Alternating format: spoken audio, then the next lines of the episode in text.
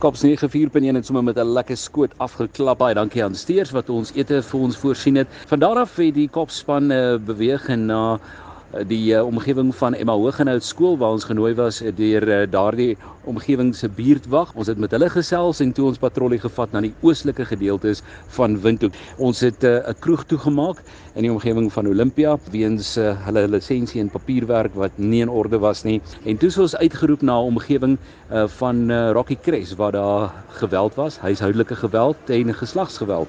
Ons het daar gesukkel vir omtrent 'n uur en 'n half om 'n man wat naak in sy toilet en badkamer weggekruip het nadat hy beklei het met sy vrou en twee seuns in die huis en ook onder die invloed van alkohol heel moontlik wat ons vermoed het en ook uh, sielkundig onstabiel het ons uiteindelik hom nadat ons baie sterk oorweeg het om hom dan fisies uit die huis uit te te beweeg na die hospitaal toe het hy uiteindelik gewillig uitgekom.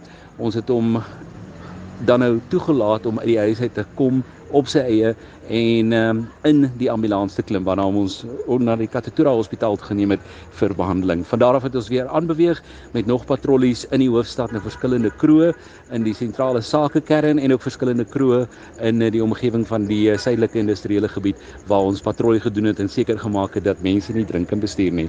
En so eindig jou kop se 94.1 vir Vrydag aand die 1 Maart 2024.